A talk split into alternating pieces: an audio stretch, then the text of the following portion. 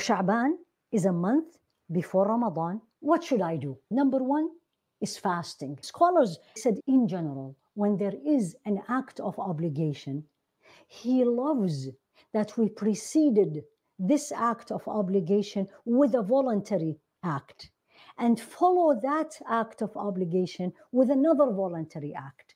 And they gave an example of salah. It's very nice. SubhanAllah, by the way, this information is by Imam Ibn Rajab fi Lata'if al-Ma'arif. He said, every salah, every obligatory salah, Allah put a salah either before and after or before or and after.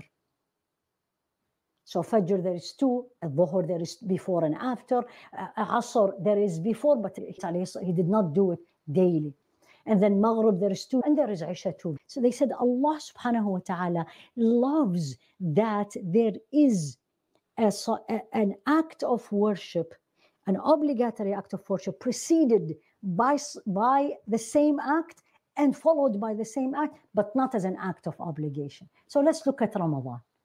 Ramadan is an obligation. كتب عليكم الصيام. Siyam has been prescribed upon you, you and me. Preceded by Sha'ban, where Rasul fasted most of it, followed by another fasting, which is Shawwal, which whosoever fasted Ramadan, that's another hadith of Rasul wasalam, followed it by six days of Shawwal, the month after Ramadan, as if he or she fasted the whole year.